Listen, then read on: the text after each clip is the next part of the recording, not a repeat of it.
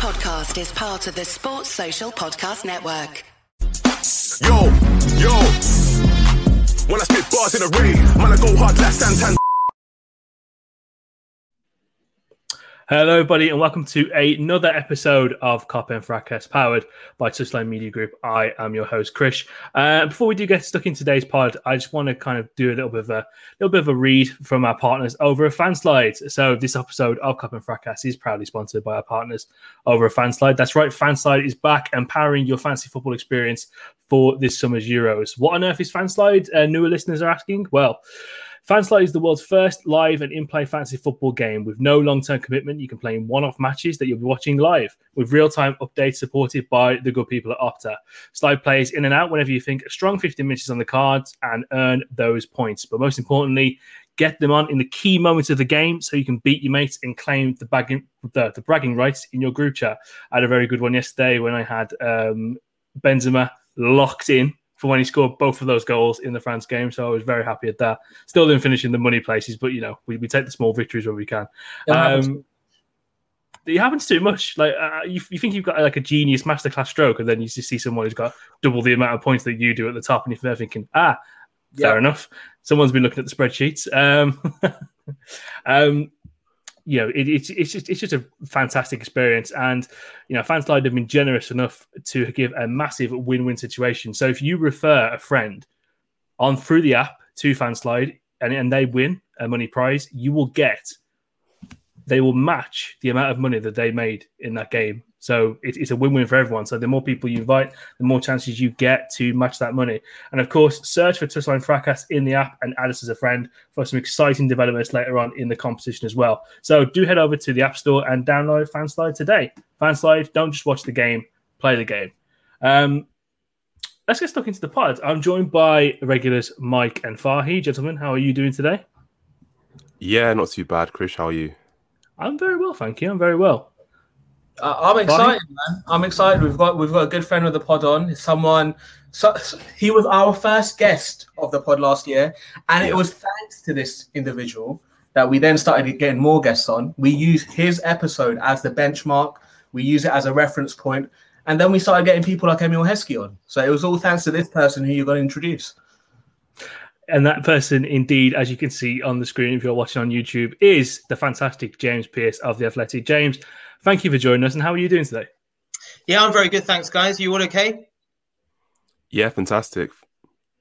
Very well, thank you. Very well. Um, let's just get let's let's get let's get stuck into it. Um, James, uh, you know, last season was just incredibly year, incredibly weird year for you know just reporting on everything really. So how did it feel for you covering LFC during this you know incredibly odd season? There was you know a lot of highs and then a lot of lows, Super Leagues and all. So, how did it all feel, kind of covering the amount of stuff that went on in that short period of time?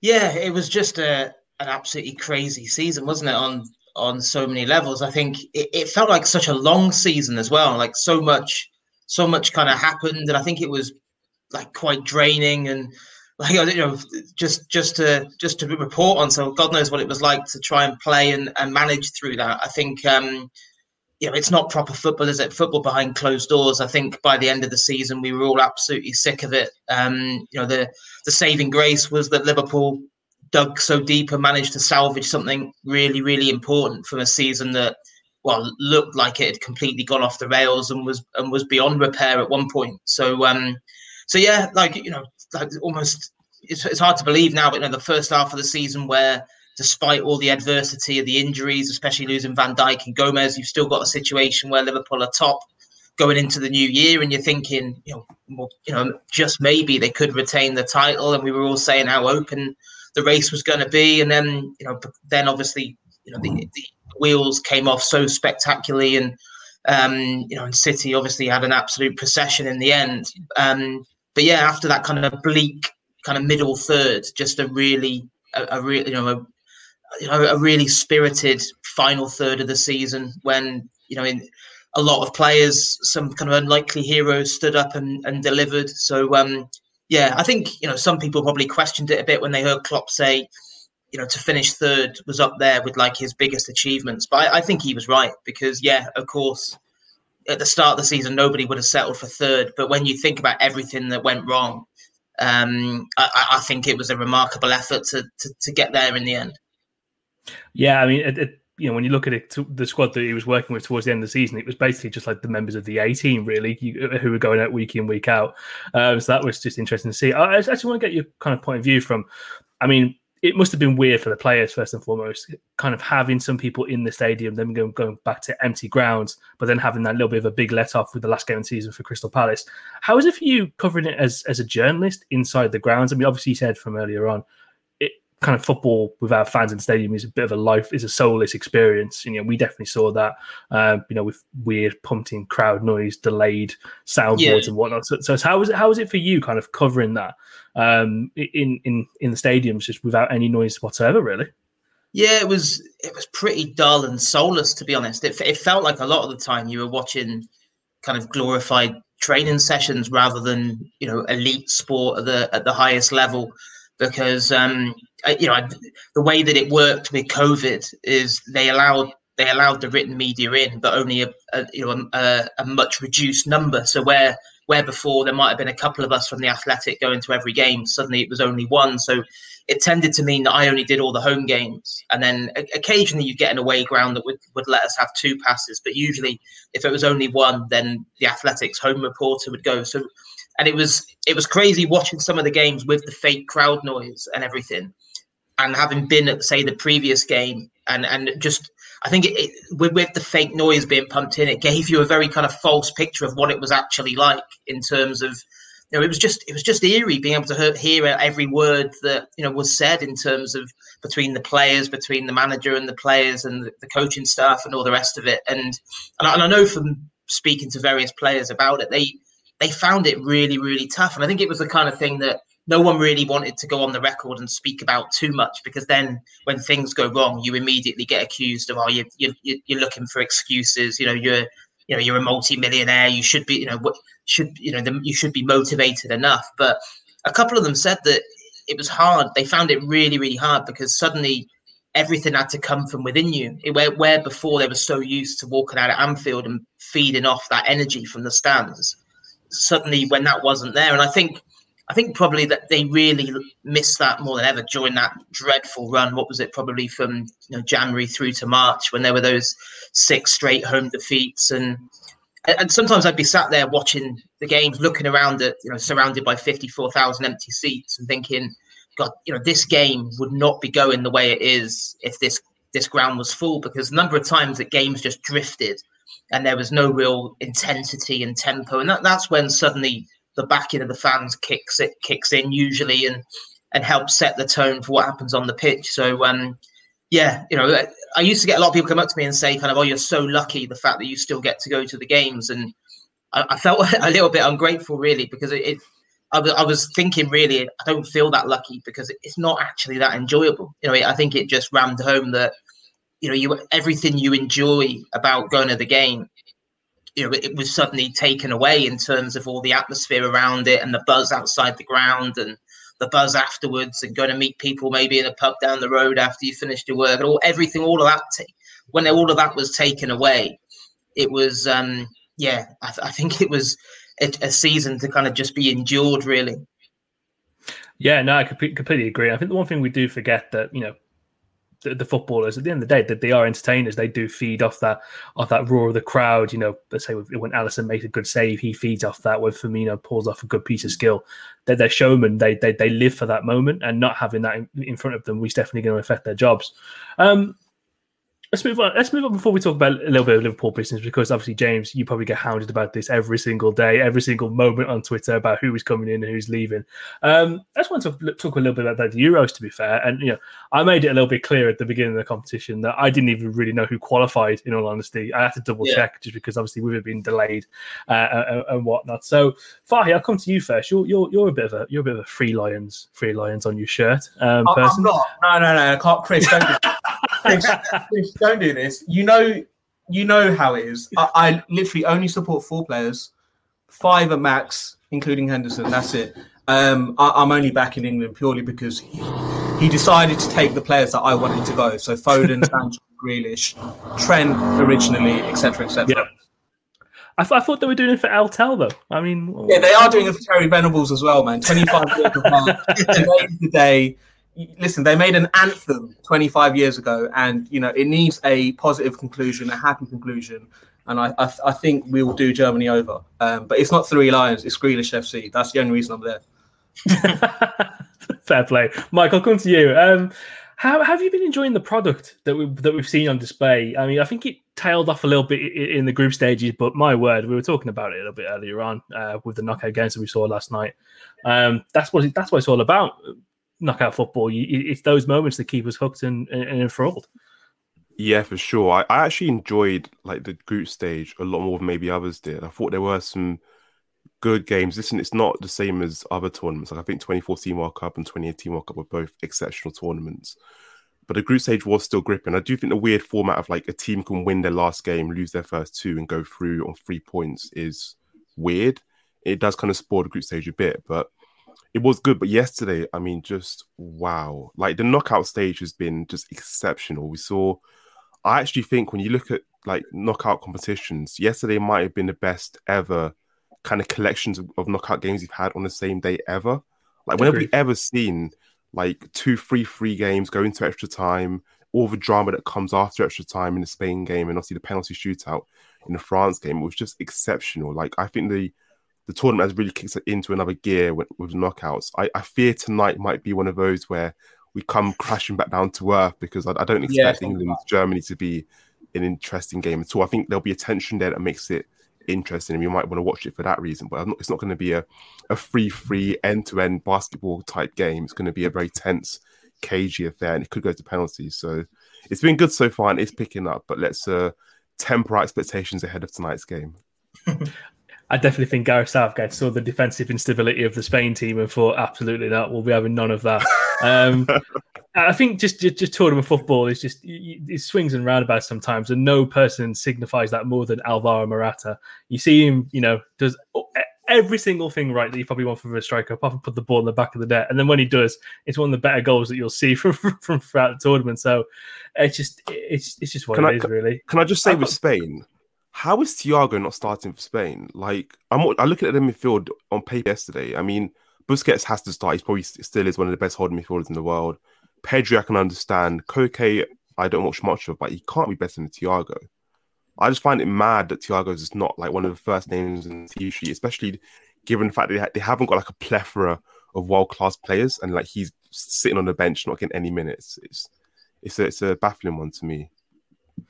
I think we might see Thiago come in after Pedri's uh, back pass yesterday. That was that was something else. I, I, don't know if Unai Simon has got some someone's got his family hostage about letting that goal in, but good lord, um, definitely match fixing going on there. Uh, James, I'm going to come to you on this. Uh, you you had a really good interview with with, with Trent kind of um, towards the end of May, and you know you were discussing. Um, a lot of the discourse around him not being potentially called up for England. You know, in, in your opinion, you kind of look at that what was just beyond baffling discourse about whether his performance is warranted being in on the England squad. What what what what what was your kind of like feeling and just just just general opinion of that really? Because I mean, we, we see him play week in week out, and we saw the absolute fantastic progression that he had from let's say around about late February towards the end of the season, where he was one of Liverpool's better players.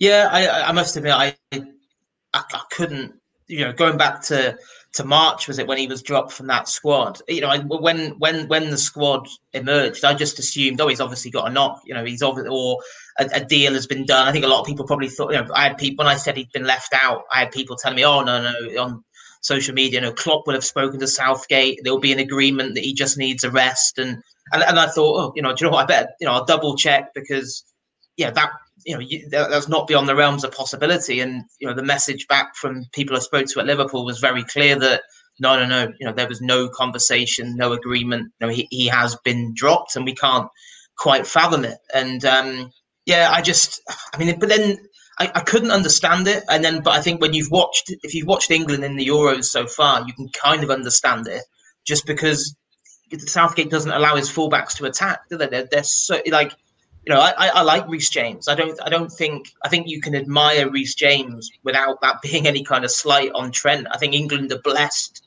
to have a ridiculous number of good options at, at right back. But it, the um, you know, and, and I think that was you know Southgate just is so obsessed with the defensive side of the game that you know where I think with Klopp it's very much you know Klopp loves to take risks. It's ambitious. It's expansive. It's you know go and do your thing. Yes, there might be some space left in behind that will be exposed at times, but you know what? You give us so much going forward that the risk is worth taking. Whilst I just think the flip side is that Southgate is absolutely risk adverse, um, and I think you know probably with the squads being extended from 23 to 26, I think that probably initially saved Southgate. You know the the kind of uproar that would have that would have accompanied Trent being left out of the squad, because um, you know he then was able to find room for him, and then of course you know the really unfortunate injury that that left Trent devastated. But um, yeah, I, yeah, it, it just but it, it I, think it's a very difficult one to to get your head around because t- to me, like Trent Alexander Arnold is an absolute generational talent. I just think you know he is he like you know not only is he England's best right back, he's probably the best right back in Europe, and and and yet of course there's occasional defensive lapses. But when you look at the unbelievable quality that he provides, I mean, you you know obviously it's hypothetical now because of the, of the injury he suffered, but I'm, I'm sure if you asked Harry Kane um, it would be quite a short conversation. You know, who who he would want to play in, as England's right back, and who, who was going to produce the best service to him. Um, so, so yeah, I'm. You know, I suppose as it's turned out, you know, it's probably good news for Liverpool. The fact that Trent gets a proper break this summer, you know, it's it was a nasty injury, but not a really serious one. He should be back for the you know early on in preseason training. But um, yeah, you know, going forward, who knows what's going to happen with with Southgate's future and all the rest of it. But I, I, yeah, I, I do struggle to get my head around the idea that he doesn't seem to fully appreciate what he's got with Trent. Do you know what's also hilarious? Just to add on to your point, James, I don't think Southgate just knows what fullbacks he wants to play. Like even to this point, he changes the fullbacks every single game, and even yeah. the rumor team for today is apparently Trippier, um, and I think Walker's going to be a wing back. Um, I, I, think Walker's going to play as one of the three. I think he's going to play in a back three. Yeah. Yeah, yeah, yeah. yeah, It's um, yeah, just you know, a lot of chopping and changing. And again, I think even that to me smacks of him changing because he's worried about the opposition rather than sure, know, rather than backing your own strengths to be better yeah. than them. It's like this, you know, this kind of worry about well, we we need to we need to negate this and we need to do that, and it's like, can you not just play your best team and like you know, because to, to me, England's best, the only only hope really in this tour. I think England's got some really really good attacking players. Yet he just seems reluctant to to put his faith in them. Yeah, it's, it's a similar situation you find with, with, with Grealish as well. I mean, to, yeah. to I mean Trent Trent. I think the, the, the situation surrounding Trent and Grealish is, is, fairly similar. They're both players that can make an impact in an instant, but for some reason he seems to have some hesitation towards towards playing both of them. Uh, sorry, Michael. Yeah, I think I think we saw that with like Grealish, you know, the, the, Czech Republic game was obviously nothing to write home about, but you know, the, the one moment of quality really was was that ball in that, that that, that made the goal, and then but afterwards, all the whispers from the England camp seemed to be, all you know, Southgate wasn't convinced about his work off the ball, and and it's like, well, okay, you know, like you know, I, I can understand that to an extent, but that's what you know, you've got you've got Rice and Phillips there to you know to to, to do that work. You know, I don't, I just don't think other countries think the same way about you know their their top. You know, rather than again, it's it comes back to like being obsessed and worrying about what players don't do rather than looking at what they what they can do. And um, yeah, if if the rumored team that's going around is right for tonight, then you know the fact there's no no Foden, no Grealish, obviously Mount's probably slightly easier to get your head around because obviously he's missed a week's training. But um, yeah, it does seem odd to me. It does, James, and and I I think the fact that we don't he doesn't use fullbacks to attack is an, is an odd one when he does play like Rice and Phillips in midfield because where does the creativity come from? So with Liverpool, we know that our midfield performs a particular function in the team, and actually you could use the fullbacks in a similar way to the way we used them, where they provide lots of kind of creativity, and that's why overlooking Trent was just so weird because Trent is the, the most creative fullback in the world, one of the most creative players in the world. In England, do lack creativity. Like going forward now, even when they do have the kind of Mount Smith team, they still look like they struggle a bit to kind of create chances and get the, the ball quickly up the field to, to Harry Kane and Sterling. So it is weird. Like, again, t- tonight's game, I really just don't see how that's going to be an entertaining game because I just think that both teams. Are, I think Germany will control most of the game, but I think England are going to. The, the game plan is going to be they're going to try and hit Germany in the counter attack, I just don't see England really being convincing on a counter attack without the kind of quality at fullback and without the likes of Grealish or I mean Mount obviously is understandable without Grealish, Foden, etc. to kind of maybe add some creative impetus. No, I completely, completely agree, Mike. And it, again, it's just it's just an odd one because we know international tournaments they are the tournaments of fullbacks. Really, when you see the the influence that they've had on games, I mean, all you got to do, do is look at uh, Dumfries from, from from the Netherlands and see him popping up all over the pitch. Uh, and again, the same with uh, with England's opponent tonight with Rob, Robin Gosens, who's been absolutely phenomenal, phenomenal there too. Uh, do a quick round robin before we kind of jump onto some Liverpool related business. So, you know, um, with the allure of tournament football, we all get enamored with you know certain players who think, oh yeah, this this guy would do quite well for Liverpool. So, um, are, there any kind of Liverpool linked players specifically that have caught your eye and solidified why they would be linked to the club? Fahy, I'm going to let you uh, let you go first on this one. Honestly, I, am not I'm not trying to be bad, but I, I've not been too impressed to the point where I'm like, oh, you know what, this this link makes complete sense. I said Malen and Isaac um, Isak last week, and, and yeah, they have Im- impressed to an extent, but not to the level where I think, okay, we should definitely go out and get them. Um, I, I don't think there's been a standout performer like that as of yet. You know, like usually in tournament football, there's one where you're like, wow, I've not really heard of him before. Like he's definitely the next one to break through. I've not seen that as of yet. I think that's fair, and I think that's a bit of a curse of the internet age, in all honesty, oh, because. Oh, yeah. You know, when like back in the day, you come, you, you get your sticker book, you put all the stickers in your book, and you say, "Okay, be on the lookout for this guy, and you kind of watch him when you get introduced to that person throughout the football tournament. So it's a little bit a little bit depressing from that end, but you know you get that, more information than ever would. Youth as well, like in 02, you were hearing about El Hadji Diouf and Djibril Cisse. I remember an 11 year old kid. I'm like, oh, can't wait to see these guys play, and you know they impressed, and then look what ended up happening. Especially that was me with that was me with Sidney Govou. I'll never forget that.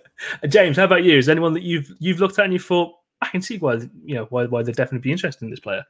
No, I, I, I agree. Really, there hasn't been anyone that's like absolutely leapt out of that. And I think also probably like for some of those names mentioned, then that we probably had our fingers burnt in the past from reading too much into into what someone might do at a major tournament. And I think, and obviously the the homework that goes into to signings now means I don't think I don't think whatever happened in these Euros was going to massively sway um, a club like Liverpool one way or the other. I was I'm old enough to remember Italia '90 and remember Toto Schillaci, you know, lighting lighting that uh, that tournament up. And I think I think he I think he you know he was like he was like the you know one of the absolute stars of the tournament. Yet uh, you know I'm not sure whether he, he, hardly played or even scored again for Italy after that yeah. after that World Cup. But I think you're right now in this you know in the internet age with YouTube and all the rest of it. It's so you just don't really get you know those players like that just come out of nowhere to to suddenly you know to like I think we we almost watch too much football now, don't we? When we're, we're aware of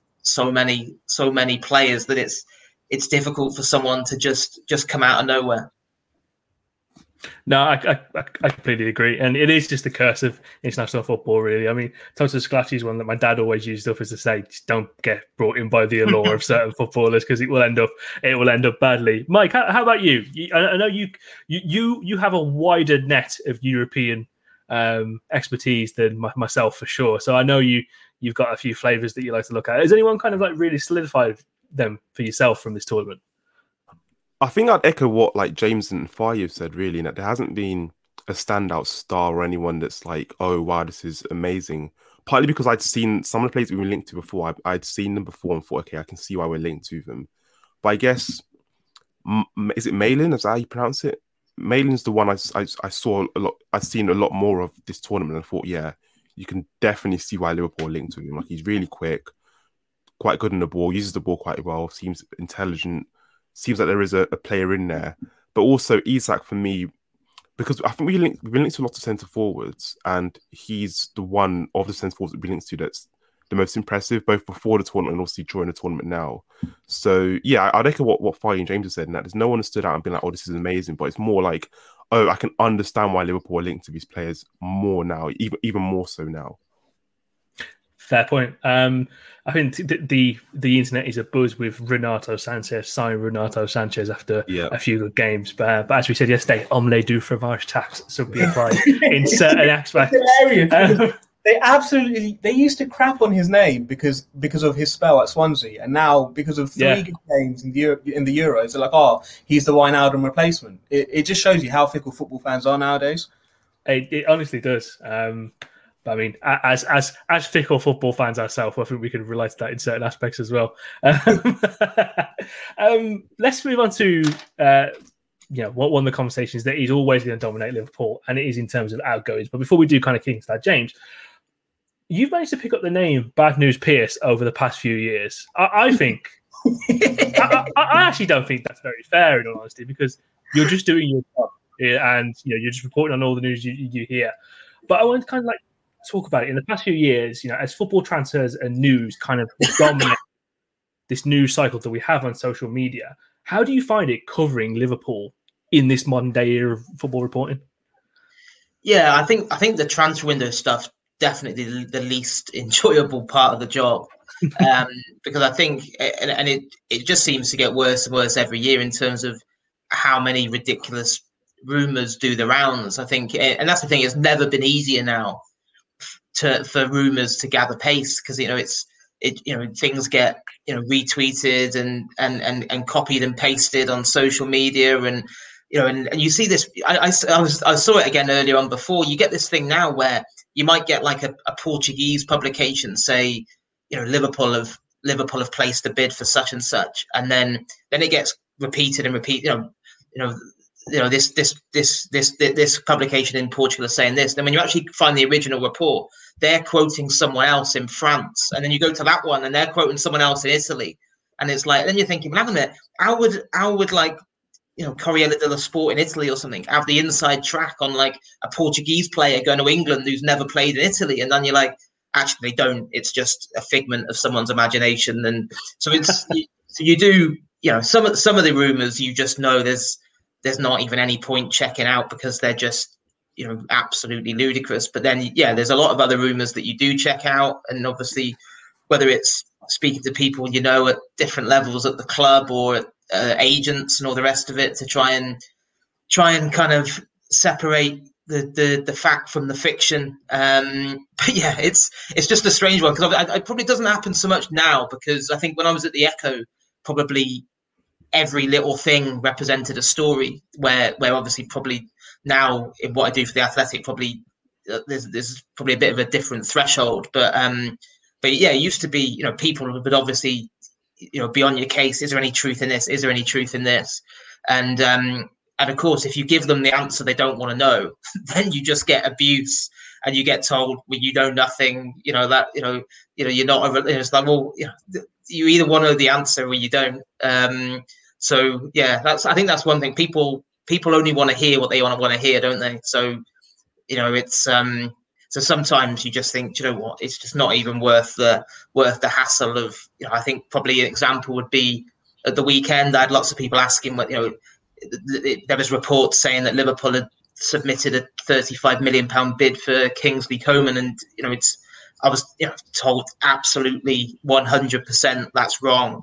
But you're like, well, you know, is there any like, what, you know this it, it, didn't come from anywhere reliable in the first place. Not that many people are talking about it. So you just think you know it's that's not really a story. Just that a transfer rumor that came from somewhere wasn't actually true. So um but yeah it's um i think at the moment it's you know it's it's been very quiet now for a few weeks. I don't think it's any great secret that that liverpool need to generate funds from sales. And i think and a bit like last summer, you know, at the moment there's a big question mark in terms of how much money they can actually generate because um, you know it's it's been a massive strength, hasn't it, of of what Michael Edwards has done in recent years in terms of not only of Liverpool bought really cleverly, but they've they've managed to secure you know amazing fees for you know fringe players who didn't really have a future at the club, and I think that challenge has definitely been made a hell of a lot more difficult due to the pandemic because you know, you take the say the Bournemouth example of how much they gave Liverpool for Solanke and Jordan Ibe and and Brad Smith. And I just I just don't think there's that same kind of money sloshing around in in kind of this kind of like pandemic affected period. So um, so yeah, it's going to be going to be intriguing to see what happens. Um, but I think I think similarly to last year, where obviously it was you know later on in the window when Liverpool brought in Jota and Thiago, it um, it, at the moment it looks to me like you know it, it's probably going to be a, a, similar kind of story. I think that's that, that's really interesting, and obviously one of the questions we were, we were going to discuss today was kind of, you know, that that that sell to buy model that you know Liverpool do have in certain aspects of, uh, of their transfer policy, but and it's like you said, James, in it, the validity of that model operating within this COVID market does that kind of like really throw it askew? Because I mean, when you look at kind of the valuations for the guys such as you know Harry Wilson and you know even Xherdan Shaqiri to an extent, the valuation of those players is it's really hard to knock down. Obviously, Michael Edwards drives a very hard bargain. You, you know, you wouldn't want to see him uh, on bargain hunters if you were looking to flog something the other day because he will know its true worth. Um, but do you think it's going to be even more difficult under these current circumstances to kind of get the maximum amount of, uh, of, of currency needed to, to, kind of part with Harry Wilson and again, kind of similar to Xherdan Shaqiri as well?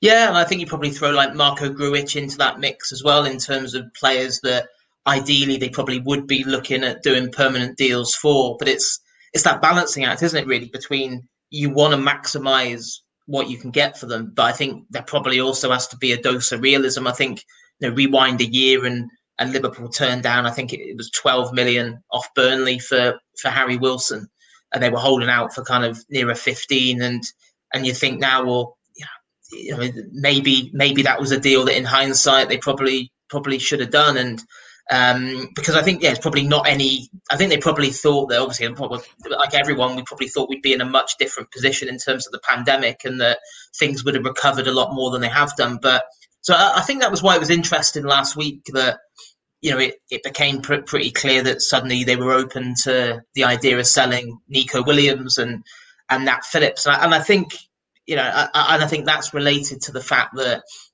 you know, probably those two players. I, I don't think they. If, if I think if you made a list of who Liverpool were looking to offload, I don't think either of those two players would be massively near the top. I think I think it's just probably the realization that their value probably isn't going to be much higher ever than it probably will be this summer. You know, for different reasons. With I know I know obviously things didn't go great for Neco in the in the round of 16 game on the on the weekend, but you know he has still represented his country in a in a major tournament, and the fact that he's behind Trent in the pecking order and probably wouldn't play much next season, you're probably not going to have a situation where his value is enhanced. So, um, you know, it's a fair bit of interest there, and the same with Nat Phillips. You know, of course, having you know excelled and exceeded everyone's expectations in the last few months of the season, you think you know I'm sure Liverpool are thinking, well, hang on a minute, you know realistically, with Van Dijk, Gomez, Matip coming back, just spent 35 million on Konate. So you're looking at Phillips being probably fifth choice. And um, so, yeah, I think if you could get anything close to the 15 million pound valuation, then, you know, I, I can see the business sense in that. But, um, but I think I think a lot of that is because at the moment, you know, it's it's not massively easy to shift Wilson and Grujic and Origi uh, and Shaqiri and players like that for the for the fees that you'd want to you'd want to get for them. I mean, you know, Origi is probably the perfect example of that because you know he's he's still at a decent age. You still you still look at Origi and that's what I do and think you know he's got all the tools you'd want in a centre forward.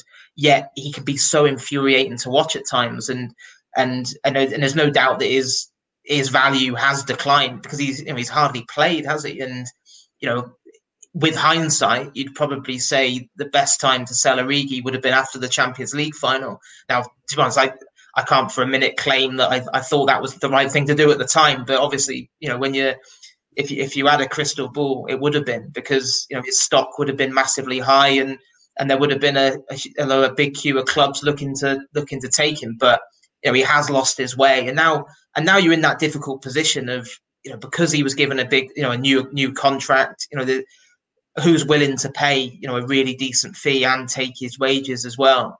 Um, so I think you know when, when, it's when it's tricky to sell players like that, that's probably why then Liverpool then are looking at people like Neco and Nat Phillips and thinking, well, actually, you know, maybe this is the right time to to cash in. And then uh, similar to last summer, I guess when you know Rhian Brewster and Ki-Jana went, you know, it was um, you know, I think I think you'd have to say 12 months on that both of those deals look, look like very good ones for Liverpool. Yeah. No, I completely agree. Uh, Michael, come to you. Um, obviously, as James mentioned there, kind of Neco Williams and Nat Phillips, um, cashing in on them at this current moment of time will be at the peak of their value. Uh, Nat, um, more more so than Neco Williams. Do, do, you think if these these players leave, do Liverpool leave themselves a bit open in terms of the squad depth, especially at right back? I would say sort of right back. I think at centre back is less of an issue just because you have Konate, Van Dijk, Gomez, Ben Davies. You'd imagine will play more of a, role this season, but only only God knows at this point. I mean, I, I don't even know if he's like turn up to to, to training or whatever. But is he real? Yeah, That's what we need to. Is know. he real? He he literally could just be a figment of our imaginations. Like he's just like it doesn't exist. But uh, no, I, I, do think it'd be dangerous to go into the, the, season with just Trent as the only right back, and, and the idea of Joe Gomez, who's recovering from a serious injury, having to fill in the right back just doesn't seem practical to me because. Trent, I think, needs to play less games than he has been playing over the last two seasons. It's very clear. Like he's picked up a few, a few injuries in the last last two years, partly because he's playing too much football, and it'd be nice to have his minutes, you know, managed a lot more moving forward. So I would be very worried if we go into this season with Trent as the only right back option and Neco Williams having moved on somewhere. Look, I understand the, the rationale in selling Neco Williams. I think his value is clearly as high as it ever will be for Liverpool. I think he's a Premier League standard player, probably not a Liverpool player, but a Premier League standard player. So it might be best for all parties if he moved on. But I'd only be happy for that deal to happen if there's a guarantee that Liverpool have uh, a backup right backs lined up. Maybe someone in a Tsimikas mold, a player who's coming from another league who's an international who's not going to cost too much money, but it would be reckless because we saw what happened at centre back, right? We saw what happened at centre back when we gambled and and and we only went into the season with with three centre backs and with Fabinho as, as the backup. Look, at the time, I don't think many people were like complaining. I think, I'm sure there were some people that mentioned it, but it wasn't like a oh, this is a terrible decision. But we we, we saw how it played out and, and, and what happened in the season. So essentially, just don't put yourselves in, in a precarious position where you are having to play Trent too much and he picks up an injury because again, Trent is so important to the side and the way we operate. And yes, the right back we sign, a backup right back we sign wouldn't be as good as him, but it still would be nice to have a, a right back come in for Trent if, if Trent's not available, if you want to rest Trent. Completely agree. And Fahy, I'll come to you. It was one of the things that we briefly touched on a little bit last week. Um, would you be looking to kind of bring someone in? Obviously, we only re- realistically say you want someone to play 10, 15 games a season um, not even starters in terms of subs and whatnot. Would you be looking to bring someone in, a similar Ragnar Klavan mold, where it's someone who can do a bit, a, a bit of, you know, obviously primarily a right back, but do certain bits in other aspects of the pitch as well. So you know, can, could potentially play a little bit of centre back uh, or play a little bit higher up if needs be. Yeah, I, I, I think the problem us as Liverpool have, and I think sometimes fans don't kind of take this into consideration, is we're performing at such a high level and we expect the team to perform at such a high level every single week, you then expect your backup to a world class right back to also be very good, yet accept only playing 10 games a season. Yeah. Sadly, that's not possible. It's only possible in FIFA and Football Manager. In real life, that's not possible. You're not going to be able to get that kind of quality in. So where do you draw the line? How do you make it work? And I, ultimately, I think what you're suggesting is the best way. Getting a utility player, someone that can cover a number of positions, um, to a competent standard is probably the best way to go. Um, who that player is, again, I'm not a scout. I don't know. I don't get paid the money to do that. But yeah, I, don't, I, don't, I, I don't think you'd be able to. It, it'd, it'd, be it'd be no Bundesliga players, that's for sure. No, yeah, for me, no Bundesliga players right now. After certain players have let me down. Um, but but yeah, finding a, a, a, dedicated right back, I think, is going to be super hard, especially one with good, um, especially one to a good standard that's willing to sit on the bench for 40 games a season and only play 10. So utility player is definitely the best way to go, in my opinion. Completely agree. I think you, you, you're either looking at someone who's a bit of an established veteran, kind of in that mold, uh, or someone. I kind of look back at it at, at the time, sort of like a, like a Ryan Sessegnon kind of player who can do a little bit as you know as a fullback, but can also play a little bit higher at the pitch and mm. develop it from there. Um, just, just one quick one before we do move on to potential incomings. Um, we, I think we talk about this footballer more than most people, and he doesn't actually play that many games. The mysterious case of Naby Keita. A quick round robin. do do we all see next season very much as last chance saloon territory for Naby? Uh, J- James, I'll, I'll, I'll, let you kick off the conversation for this. um, do you know what I was thinking about this the other day? I think I can probably just find my piece I wrote on Naby Keita before last season, before last season, and just tweak a couple of, of, of, things and, and put it out again in August. I think because um, yeah, I mean, I, I, mean, it did feel like last season was make or break for him. Yet, what I don't think we're any of the wiser, are we? After last season, it was. I think you know again we saw flashes of brilliance for him. You know the again that feeling of yes, finally you know the, the shackles have been broken. He, you know he's now showing his true colours. Then we saw you know more injury problems. You know not not being able to put together a run of games. You know the, the surprise of him being chucked in away to Real Madrid and then really struggling and obviously suffering the embarrassment of of being substituted before half time in the way that he was. But um, yeah, I, again, it kind of like goes back to what we were talking about before in terms of that that dilemma of at what point do you just go, you know, enough's enough. This is just not going to happen. You know, it, you know, it, because you know he would, you know, if it doesn't happen for him, and of course the clock is ticking. You know, he would he would really be the first, you know, big money signing that, that Liverpool have, have ever made on the Klopp that hasn't come off. Because you know, of course, I think if you were trying to, you know, lots of people say, well, just cut your losses and get rid. Well, how much would Liverpool get for Naby Keita this summer? You know, I, mean, I, you know, if you could get 20 million, I'd be surprised. Maybe, maybe you could, um, but I don't think there's any guarantees in this in this market. So you could, you're talking about, you know, only a th- what was it, 52.75 million they paid for him. So um, yeah, all, all, I all I know at this stage is that Liverpool are adamant they're not actively looking to shift him on. I know Keita himself has said that he he wants to stay. He wants to he wants to fight and prove that that he can belatedly become a, a really important part of the team. So, um, so yeah, you, you would have thought this season is is last chance saloon if if that indeed happens. But yeah, it's um, I, I think it's very much one of those. You know, it's it's it, I think you almost like you, you're thinking it might be worth giving it another year because the alternative this summer is just to make such a big loss that would that really make sense? I think there is a little bit of an allure with it as well, where he's obviously been on this fitness regime program too, to kind of the strength and conditioning to make himself more durable. So there is a bit of a risk reward to say if he can get a few games under, under him this season and some of the old issues do presume and you do want to move him on next year, he could potentially increase his value whilst bringing something else to the Liverpool squad. But again, you wouldn't bet your bet your life on it, or, or you, would, you would even bet a five on it. In all honesty, um, given his given his track record, so it, it, it is a massive shame, but it just I think it is what it is at this at this point, really. Um, Mike Fahy, I think we can both agree. Last chance saloon.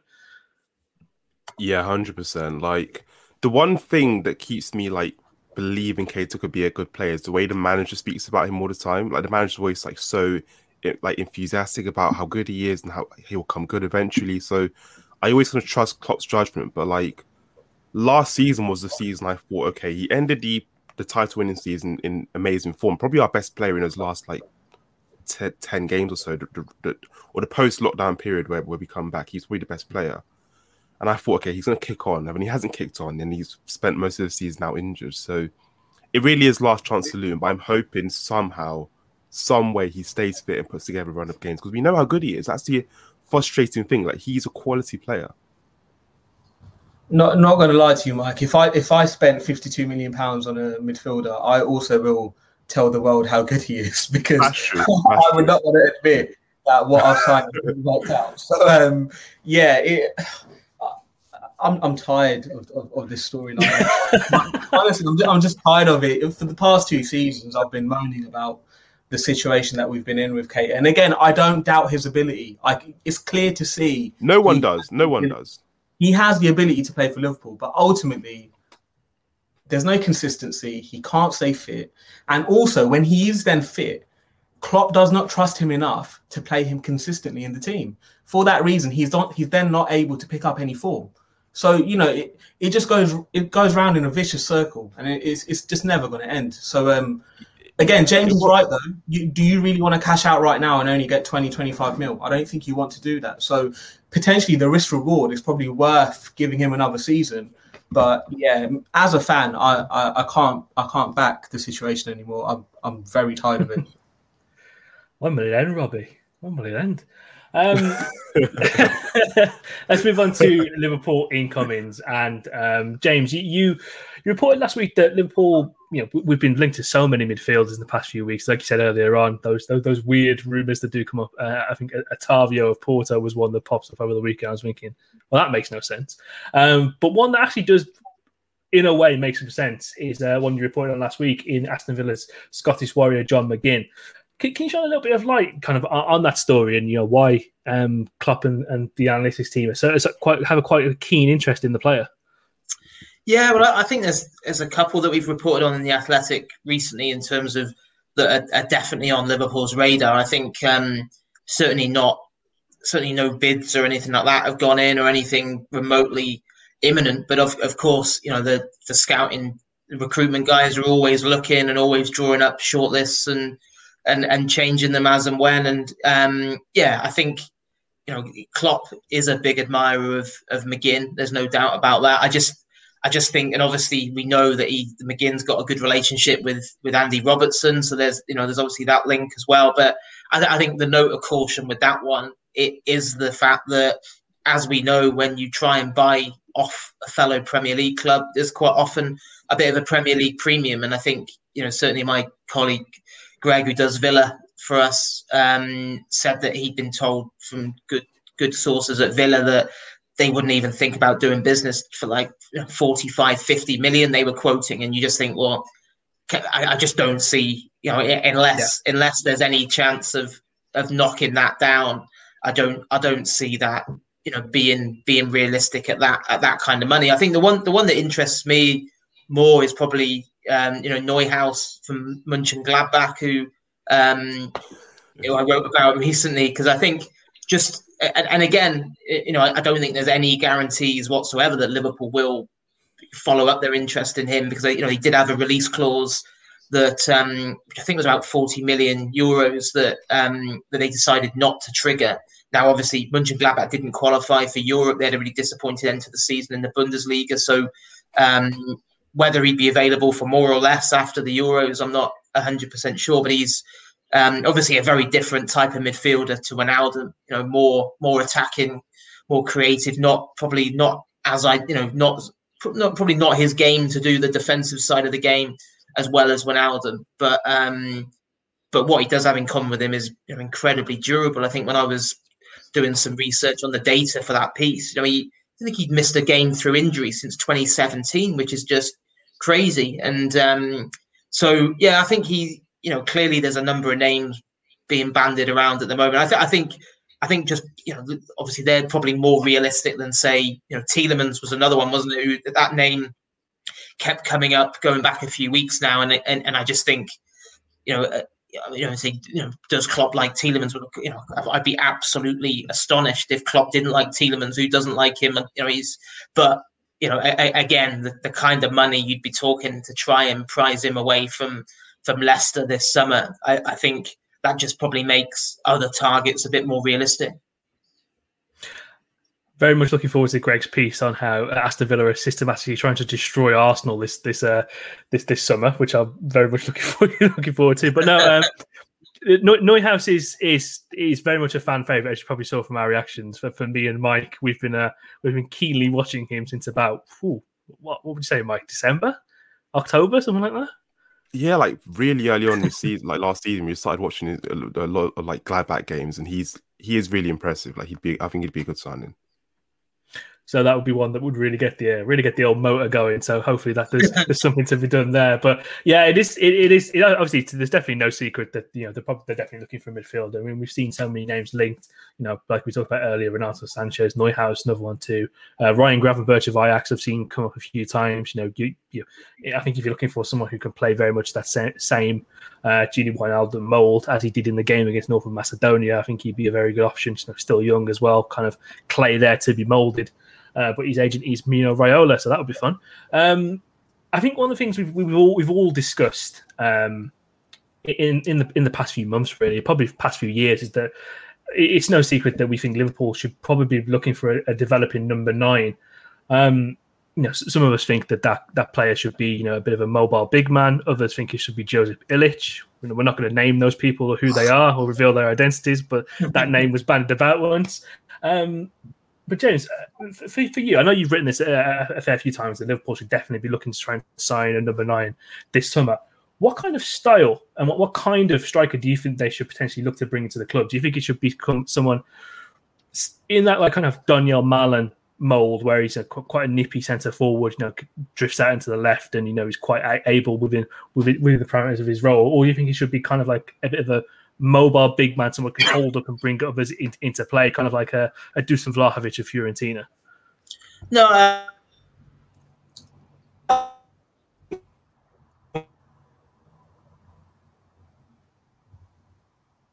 probably more the the the man to be able to you know to have a plan B or whatever. But I'm not sure. I don't I don't think that really works under Klopp. You know, when you think when Klopp first came in, you know he he inherited like if he wanted a plan B, he had Christian Benteke there, didn't he? And I think it became abundantly clear very very early on that he was just the absolute opposite really of what Klopp wanted in a dynamic, quick, you know, uh, expansive attacking game. So um, yeah, I, I, I, mean, again, I think it, it's very quiet in terms of you know plausible links really with at- attacking, you know, genuinely attacking players at the moment, because you know I, I, think I think so much hinges on what happens in terms of players going going the other way. I think you know I've I've written quite a few times that it just feels like Liverpool have to go and invest in another you know elite attacking figure um, this this season to just excuse me for one second as the dog goes crazy at the postman. The um, the um, but yeah, I just think you know when especially when you look at next season with the Africa Cup of Nations and and losing Mane and Salah for you know what is it you know up, up to a month at least. So um, you know Jota was an absolute breath of fresh air, wasn't he, when he came in last season? But you do need you do need uh, an, another option up there, and I think the you know, again, it goes back to what we kind of said earlier in terms of, you know, you need an upgrade on Origi essentially. You know that that that makes the biggest sense if you can if you can move Origi on and then obviously put that money towards getting getting someone else in because um, so you know I think I think Harvey Elliott probably sometimes gets a bit forgotten in this debate in terms of um, of course, he's come back from a you know a really successful loan period at Blackburn, and certainly at the moment the plan is to keep Harvey Elliott around next season. I think you know I think a final decision on that won't be taken until pre-season. Depends how he does and how much he impresses. But I know that's that's his target is to to come back and prove to Klopp that he doesn't need to go anywhere next season. And I think that seems to be the club stance at the moment. So you know, of course, that then gives you the option of potentially you know, playing Salah through the middle a bit more, or you know, and um, you know, and just shifting them around. We know Klopp absolutely loves his you know versatile attacking players, but um, but yeah, in terms of a personal opinion, then yeah, I, I just think you know, despite Firmino pulling it around a bit and actually finishing the season, you know, not in not bad form and scoring some important goals in that in, in helping secure Champions League football. I just think we saw more than enough over the course of last season to know that the, the days of Firmino being a, you know a guaranteed starter. You know, I, I, think you you just have to have another option, and you know the, the reality is he doesn't have a plausible backup at the moment. No, I, I, I completely agree. I think someone who you can also bring in there to change the formation up a little bit as well to kind of if you wanted to move to a 4-2-3-1 is there too but again it's like you said if you could bring someone in who is quite versatile and can play it on the wings to shift Salah through the middle would be also be intriguing as well so let's move on to a few uh, listener questions that we did have come through uh, this one is from uh, Simeon Simeon Jarrett, a good friend of the pod. Um, he's asking what which under 23 or under 18 star is likely to break out in the team next season, and will Curtis Jones be given a bigger role? Uh, well, the, the latter one first. Definitely, definitely see Curtis Jones having a bigger role to play. Um, I think you know he, he kicked on really impressively last season. I think it's, it's so difficult now. The bar's set so high in terms of how good you have to be to make it at Liverpool.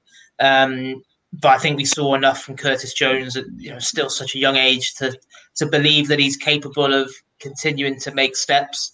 Um, and then yeah, I think it's it's difficult, isn't it? Because I was you know I wrote a, I wrote a big piece on the Athletic this week actually with Liam Coyle, who's just been released from Liverpool after 12 years, and you think back a few years, and he was being touted as someone who you know could could could really make the step up, and then you know suddenly he's dealt some horrendous bad luck with injuries, and and now he's you know he's been released and is is, is just signed for Accrington Stanley. So it's I think sometimes we kind of forget just how hard it is to, to, to you know what Trent has done is just ridiculous, absolutely mm-hmm. ridiculous. Such a young age to have done what he's done. Um, so when I, yeah, I think you know I do I do look at you know you, think of players like you know Leighton Clarkson and Jake Cain, who you know they made really big steps forward last season as well. But if I think if I was looking at the 18s, then the one that like jumps out at me is, is James Balagizi in terms of um, you know whenever I watch him play, I just think you, you've got everything that you could possibly wish to have in a in a centre midfielder, and um, you know, and I'm really excited to see what happens with him. And yes, he'll need some luck. He'll need to stay fit, and he'll need to hope that opportunities come his way. A bit like what happened with Trent, but yeah, Balagizi is probably the one that I'm most excited about proper footballer in that under 18 kind of cup run from last season. He was um, he was absolutely fantastic. Uh, actually, to be fair, I think the entire team were, in all honesty, they're breathtaking to watch at some at some points. I uh, made a very good. We kept making points week in week out on the pod where you know the Reds weren't playing that well, but you know just go and watch the under eight, under 18s play when they're on LFC TV because they are quite a good breath of fresh air. Um, next question comes in from in, King Incognito 24, uh, and he asks, "What rotational players uh, that Klopp will actually trust?" Are we looking to target to strengthen the depth of the squad? I guess that's a bit more of a broad question, really. But actually, let, us rephrase that. Do you think, kind of following on from what happened towards the latter end of, of, last season, where Klopp was a little bit reluctant to kind of trust his bench or go to his bench, that that'll be one of the key things that Liverpool should look to strengthen within the kind of the next next two seasons or so? Yeah, but I, I think it will happen automatically as well with the players coming back from injury because I think suddenly when you when you're adding back into that squad Van Dijk and Gomez and Matip and Henderson, you know that immediately gives you more options. And coupled with hopefully a couple of young players really putting their hands up in pre-season, of course Harvey Elliott coming back from from his loan as well. So I think that that instantly does improve the depth. I think you know in, in terms of who else comes in, I, I, I still I'd be really surprised if Liverpool don't sign a centre midfielder and another attacking player you know before before the window shuts. I, I just think it's very difficult to make cast iron predictions at the moment, not knowing who's going to go the other way. And I think um, there's just so much unknown there in terms of you know what they would, you know, who's available to sell and who they actually can sell and what what kind of fees they can get for them. Because obviously, you know, you you could be shopping in completely different markets if you've got you know 25 million to spend on a midfield or whether you've got 50 or 60 million completely agreed uh, james before before we do set off uh, i just want to quickly ask you about um, it looks, it's looking very increasingly that Rafa's going to be the next uh, Everton manager. Just wanted to get your get your, get your opinion on that, really. Yeah, do you know what? It's it's really strange actually. I've been having quite a few conversations with mates about it recently, and it just you know, I think he always did probably did polarize opinion, didn't he? I think in terms of um, you know, in terms of his time in charge, and it's and, he, and it, you know, it seems to be a real polarization of opinion now in terms of you know, I speak to people who people who say you know it's it's a joke and it shouldn't happen, and how can Benitez do it, and it taints his legacy, um, and then other people that you know say that you know what, it's been 11 years since he managed Liverpool. Um, you know, he, he lives nearby, his family are based nearby. He wants to work, he wants to coach. You know, it's you know, you know, let's, let's let's just let him get on with it. And I, I'm I'm kind of in the latter camp. I got to be honest. I don't, I you know, I think I think what you have to bear in mind is that Benitez, you know, he would have walked over broken glass to come back to Liverpool in 2012 when Rodgers got the job, or you know, 2015 when Klopp got it. But he wasn't he wasn't even it wasn't even in the mix. You know, FSG just you know didn't even consider going back. Um, and I think he knows what is he now, probably 61 years of age he, he's not going to manage Liverpool again. Um, so so yeah, I think I think just probably where we're torn, probably the, the Liverpool fan in you is, you know, sit wherever he's gone, probably apart from Chelsea, since since he was at Liverpool, I've wished him well. And you think, you know you you wanted his Newcastle to do well, um, and he you know he did a good job there, and and then obviously you probably become a bit more torn now and think, thinking, well, you know, I, I still got a lot of admiration for Benitez because it's not just what he did as Liverpool manager, it's the other stuff around it, isn't it? With like the, the amazing support he was for the Hillsborough families, and you know, he, he was a you know a class act in that regard. So, um, yeah, it's just the, the only thing I I fear for him is you know I think a lot of Everton fans will just swallow it and and take it you know initially, but I just think it means there's going to be no honeymoon period for him whatsoever because I think you know, the, the, the, the, the minute he has two or three bad results, I think suddenly the fact he's a former Liverpool manager will will affect the way in which he's kind of treated. And um, yeah, someone said to me the other day, "Can you imagine if Liverpool are a couple of goals up at Goodison? I think at the back end of November, and the away end is chanting Benitez's his name. You know, you're gonna Goodison will go into absolute meltdown. I think so. It was um, yeah, it's you know, it's bizarre to think this is going to happen. It looks like, you know, it's obviously not been, I don't think it's been officially confirmed. It certainly hadn't been officially confirmed before we started this pod, but um, it looks like it's going to happen. And um, it'll be really interesting to see how it pans out. 100%. I actually think he'll get quite stuck into to be fair, because if there's one thing we know about Rafa is he loves the beef. He loves the little bit of the needle yeah. about it. So I think he'll, I think he'll really get stuck into it. Uh, whether he becomes a true Evertonian, time will yet to yet to see. But um, James, thank you very much for joining us uh, on this pod. Of course, you can find James's all of James's fantastic work over on the Athletic. Have you got anything interesting coming up uh, in the next few weeks? Yeah, yeah, yeah. I've got a few uh, few interviews in the pipeline, and um, so yeah, it's at, at, the moment it's just a case of uh, you know, kind of you're almost on standby, waiting to wait, waiting for things to move in terms of obviously the transfer market, and then yeah, it'll only be a couple of weeks before obviously the Reds are the Reds are back in pre-season, and then it all it all starts again. So um, yeah, just just finger crossed that when when when the serious stuff starts again next season, we're we're back to watching Premier League football in in, in packed out stadiums.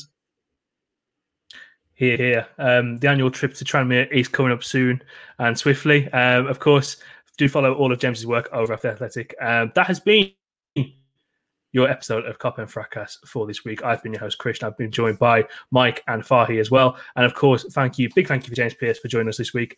Until next week, we'll see you soon. Sports Social Podcast Network.